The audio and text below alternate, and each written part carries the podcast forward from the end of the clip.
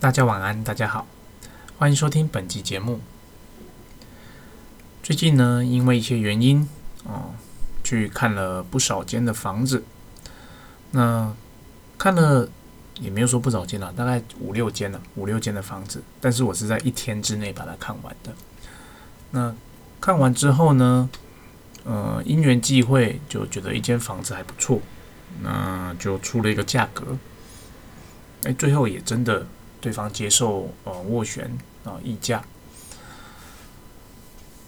看房子的心得呢，其实就是我觉得这一两年的房价真的被炒起来了。因为在我看同一个社区啊，在两三年前有看过，那今年的价格跟两三年前对比，足足大概涨了可能有七八十万，就是同样的平数的。呃，华夏来说，大概室内三十平上下了。那这种的跟两三年前比，大概涨了有一些涨到快一百万。所以说房子真的涨很多。那那我为什么现在要去看房子呢？就是有些原因啦，因为现在住的房子，那房东要把房屋收回去了。那想说，就算再去租一个新的房子，其实也在我们的考虑之中。那想说，既然要看，就是租的也看啊，贩售的也看，看一看，看哪个比较喜欢，或者说有没有在预算内哦，就看要不要买，还是继续租房子。因为我并不是那种呃，觉得一定要买房子才是人生的那种那种心态。我觉得其实，在台湾来说，如果你住在呃大都市的话，租房子是相对来讲绝对比较划算的。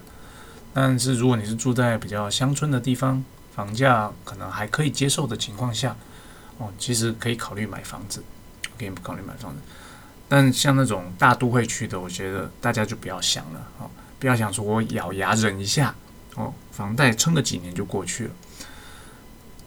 以我现在的收入，我都觉得，到底谁可以在台北市买房子？哦，那些房子到底是谁在买的？可能我的眼界不够不够宽，我看不出来到底谁买得起那样的房子。如果你是靠呃自己，那完全没有依靠家人任何的赞助的情况下，我不认为有任何人，也不能这样讲，这样讲太武断。应该只有非常极少数、极少数的人哦，可以在台北市区买房子。那绝大多数的人，我相信九成以上的上班族哦，受薪阶级是买不起的。那那我比较有幸，我住在稍微郊区一点的地方哦，所以在房价所得比上还可以负担。但即使如此，我还是觉得台湾的房价是不合理的高。有些人会说，台湾就是地小人稠嘛，那房子贵，因为地土地越来越少，房子会贵，本来就是当然的。是的，这也是一个呃，可能是正确的论点。可是当我当国外业务。去了这么这么多的国家，看过这么这么多的房子之后，因为我去每个国家都会看一下，诶，你们这边的地产多少啊？然后周末的时候去散步，就会看看，诶，这边的房房房价大概是多少啊？每一平方公尺大概多少钱啊？在美国的话，就是诶 o n e acre 的地大概多少钱呢？我去了解一下。看完之后，我觉得完全不想在台湾买房子，因为相对来讲真的是太贵了。不论我在美国看，在欧洲看，在任何一个地方看，台湾的房价都是一个不合理的高。就像我最近看房子，哦，这些开价大概在六百到八百万上下。你知道这样的金额在美东哦，不是市区，你可以买到怎么样的房子吗？你可以买到一英亩的地，然后地上有一间房子，房子的地坪是五十平。你可以盖一层楼或是两层楼，随便你。加上所有的家具家电，绰绰有余。嗯，可能也会有人说：“哎，你这样子比不公平。”你讲的是郊区，好，我现在就来讲市区。因为我有代理商是在住在 L A，他不是住在 L A 的最市中心，但是其实他也是在 L A 的大都会区里面。他的现在住的那个房子大概是呃 quarter acre，就是四分之一英亩大小啊。房子本身可能在四十平四十平上下，然后有院子哦，前院后院啊，就是那种美美式住宅啦。我们常看见，呃，在影集看见那种美式住宅，它开价多少？呃，两年前大概是一千五百万台币，啊，这一两年涨比较多，它大概涨到一千八百万台币。那你看，这是一千八百万台币，你可以买到怎么样的房子？这个四十平的房子哦，一层楼，你有前院后院，你的前院后院比你的房子还大，在 L A 哦，你一千八百万在台北能买到什么？你可能连一间那个大楼的三十平公寓。大概就勉勉强强，所以相对来讲，你会觉得，当我看多了之后，我觉得台湾的房价真是不合理到一个极致，不合理到一个极致。可是没办法，我们生在台湾，就你只能接受现况。与其一直抱怨这些不合理，你不如就是只好调整自己。我就不要住大都市嘛，我调整一下，我到别的地方去生活，我换个工作，啊，其实生活上会轻松很多。那你会说啊，大都市的生活条件比较好啊，啊，环境比较好啊，那学区比较好啊。可是呢，其实这就是一种选择而已。如果你选择在大都市生活，啊，大都市的物价水平就是那样子，你就必须要接受。你不能想说我要享受这样的生活，可是呢，相对的，你也希望它的水平可以啊，它的房价水平可以低到一个像乡村一样。这其实有一点不切实际了。啊，因为我们并不是一个，应该说我们算是一个算自由经济的国家，它本来就是供需会造成价格的往上堆叠，不用期望政府打房会有什么样的很好的效果。其实看看各国的打房措施，经过多久之后，它房价到底是往上还是往下，去看就知道了。只有极端国家，哦，这种集权国家才有可能。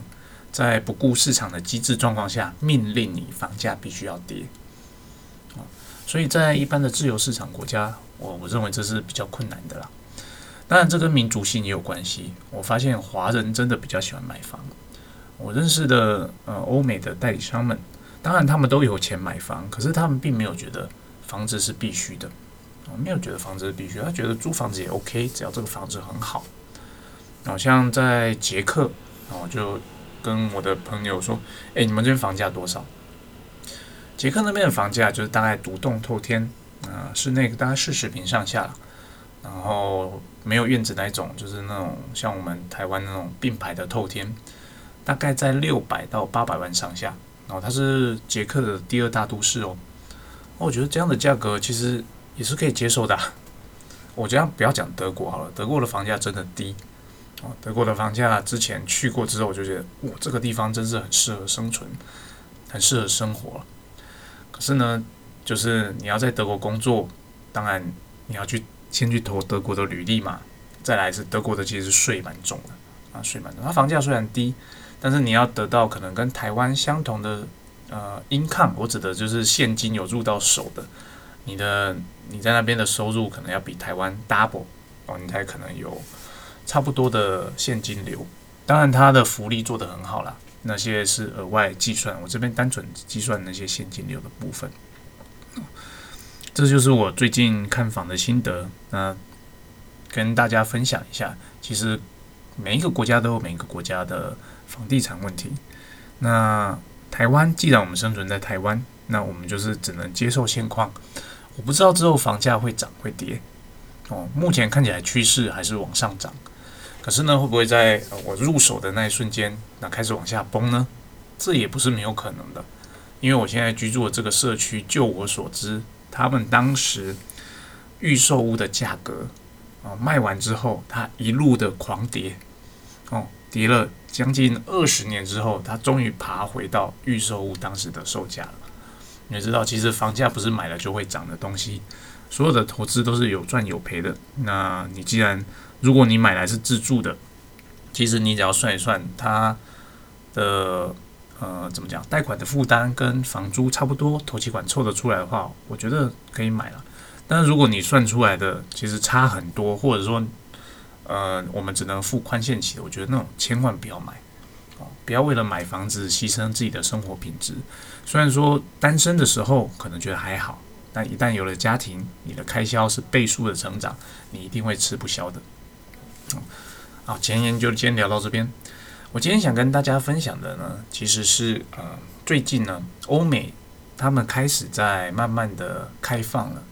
怎么说呢？因为以往过去两年很多的展览啊都已经暂停了，可是在这三四个月开始，欧美开始有实体的展览了，而且实体的展览，我觉得很好奇，说，诶，到底会不会有人去啊？虽然说我没有办法去，因为毕竟台湾大多数人还没有打完两剂疫苗，那你出国，呃，会被隔离，那你回来之后，不论你有没有打疫苗，你都是会被隔离两个星期。对公司而言，他觉得成本太高了，所以我并没有出国。可是我还是会想要知道，到底国外这些展览办的怎么样？九月的时候，嗯，美国的展览，诶，我也很好奇，我们代理商有去嘛？他们都有去看看那个展览的状况，因为对美国人而言，他们觉得 COVID-19 其实已经过去了，他们生活已经恢复正常了。然后我因为我没办法现场看到。所以我就透过呃社群媒体的方式，透过关键字，透过竞争对手的网站，啊，竞争对手的社群媒体去看，到底这个展览人多不多，里面的展出的设备，诶，经过了两年，大家有没有提提供出不一样的东西呢？市场的趋势是什么？看过之后的心得，觉得，嗯，虽然人数比过往少，我相信这是必然的。可是呢，并没有到达冷清的感觉。我觉得其实还是蛮多人的，还是蛮多人。当然，就是呃，可能跟二零一八年、二零一七年的展览相比，它人数可能只有一半左右。可是比我预期的还要多了。再来回到两一两个礼拜前，欧洲有一个跟我这个产业比较相关的展览。诶，我也很好奇，说到底这个展览怎么样？因为我的供应商、我的代理商都有去参展，于是呢。我也是在展览之后啊，通过各种的管道去了解这个展览的状况，就发现，诶，其实展览的人潮比一个多月前的美国展览更多人，而且他们并没有强制戴口罩哦，有些人会戴，有些人不会戴，但大部分人在拍照的时候都是口罩都是拿掉的。我也看到很多在嗯在 meeting room 的人，他们基本上也都是不戴口罩的。所以对他们而言，其实已经恢复正常了。那我也看到很多像像现在中国呃边境管制的这么严格，还是有很多的中国厂到那个地方去展览。我看的也不是说他们在当地的代理商去展览，他看起来就像是中国人派过去去那边做展览的。也就是说，他们宁愿要呃被回来呃回国的时候被隔离，他们还是要去那个展览，表示说。他们认为市场可能已经复苏了。哦，相对而言，我没有看到台湾的厂商去参展。不过，这些展览本来在台湾的厂商就比较少了。我们公司是少数会去参展的厂商之一。哦，我们既然没去了，我也不认为其他的厂商会去。啊，可是呢，从这边我就会发现到，其实市场上已经渐渐的恢复啊元气了。那市场渐渐恢复的元气的同时，我这边就会很焦急，因为我没有办法像其他人一样恢复这些实体的拜访，我只能透过线上的方式与我的代理商、我的伙伴们保持联系。虽然说人家会说科技已经呃让你的交流变得更方便了，未来可能就是科技的时代会取代这些实体的拜访，但是。你有没有想过一件事？虽然说用 Room Meeting 很方便，用 Teams Meeting 很方便，可是呢，你有没有发现一件事？就是当你在用这些软体跟你的代理商或你的伙伴在做交流的时候，你们所谈的事情只有生意，只有 business。你不再像以前你当面拜访的时候，生意之外，你还会跟他聊到他的生活、他的喜好，甚至你们会一起共进午餐、晚餐。可能一起去酒吧喝酒聊天，培养更多更亲密的关系。这些关系基本上是在用线上工具去做 meeting 是完全做不到的。那你会觉得这样的关系培养重要吗？哦，有这样疑问的人，我相信一定是比较年轻的人。不呃不能讲比较年轻啊，就是可能比较之前的人，我认为是有用的啊，因为你跟代理商的合作关系，基本上他看的不只是我们公司的实力，他要看的也是跟他对口窗口的这个人到底呃是不是合得来的人。那如果你跟他的频率是呃是在同一个波长上的话，基本上合作会很愉快哦。很多时候我发现，诶，某些代理商可能过往就是嗯呃订单普普，那有时候有订单，有时候没订单。可是，一旦我去拜访过他们之后，你就会发现，诶，代理商的积极度完全不一样了。因为虽然说我们在线上有 meeting，用 email 沟通，可是呢。你没有跟他有一个实体的接触，你没有跟他有情感的连接，对他而言，你就是一个荧幕中供应商的一个窗口而已。对他而言，窗口是谁不重要，对他而言，你的产品呃可能就是这些哦，他也不会知道你的产品到底哪些特色。但是，一旦有了真正的面对面拜访，根据每一个人的拜访的特性，像我而言，我当然会介绍我的产品。那我会跟他说明我的产品的优点在哪里，为什么要选择跟我们合作，以及为什么要选择跟我合作，跟我合作有什么好处？哦，这跟跟选择跟我们公司合作这是不太一样的事情哦。你可以选择跟我们公司，但是不是跟我合作？但是你跟我合作，其实会带来其他更多的好处。这个就是我去拜访他们的时候，我会让他们知道的。哦，从我这边得到的 information。或者是我这边提供给他的 support 会远多于一般的呃制造商提供的，我会知道你需要的是什么，我就会提供让你轻松做事的方法，让你轻松做事的呃各种的道具。哦，我帮助你成功，相对的你就会带给我订单嘛，这是我一贯以来的做法，而且呢，基本上我很融入呃外国的生活。我也很乐意加入呃对方的家庭聚会，很乐意，就算对方拉我去参加他们的宗教活动，基本上我都很乐意参与，因为对我而言，那个就是一种活动。可是，一旦你加入了他们这样的圈圈之后，他对你的看法是完全不一样喽。过去你可能就只是一个供应商的业务代表，但是呢，一旦你进入了他的生活圈，你对他而言就不只是一个供应商的代表。而是一个货真价实的朋友。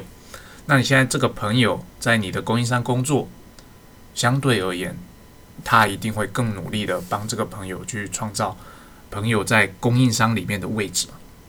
好，听到这边不知道大家有没有听懂？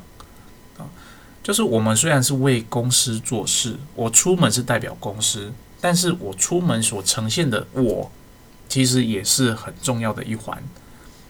就是为什么？呃，我们在看有些人在做业务的时候，就是有些公司在聘请业务，他有时候会因为有些业务做得很好，有些业务就做得很不好，你会觉得奇怪，明明公司的产品都一样啊，啊，你报价也都是报价啊，那你也是拜访客户啊，可能拜访的频率也都差不多，为什么就是诶 A 业务做得起来，B 业务做不起来呢？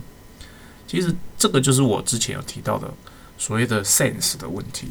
你到底有没有办法跟你的客人、你的代理商培养出所谓的生意之外的关系，以及说你在跟他交谈的时候，你呈现出来的那种呃气场或是 sense，到底有没有 sense？你如果一问三不知，或者说诶，你跟他的交流都是死板板的，对他而言，他也没有必要就是跟你加深关系啊。对他而言，诶，你就只是一个哦业务代表嘛。就是一个谁来都一样，反正你就只是报价给我而已啊，你并没有带来更多的附加价值。所以说，我就是觉得拜访这件事情还是重要的哦。这是最近在看国外的一些展览有感而发啊。我相信再过三个月到半年之间，台湾应该有机会逐步的啊说呃放松这些管制措施。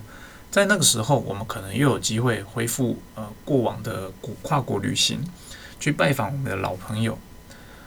这个时候呢，我觉得我们其实台湾人已经慢了世界一步，那我们就应该更积极的去把握未来的机会，哦，不要让我们这慢的一步影响到我们未来的商机。虽然说我知道很多人的想法就是只要世界恢复正常，订单就会回来，但我一直告诫我的同事们说，这个是痴心妄想。哦，世界如果有这么好运转就好了，生意有这么容易做就好了。如果生意这么容易做，公司请我们来干什么？好好想想，就会知道说这句话并不虚假。好，以上就是今天想跟大家分享的内容。老实说，其实我昨天有录一集，但是录完之后，我觉得逻辑上不太顺啊，讲一讲觉得诶跳前跳后的，所以我今天又重录了一集，所以昨天就没有上传。那今天就跟大家分享到这边。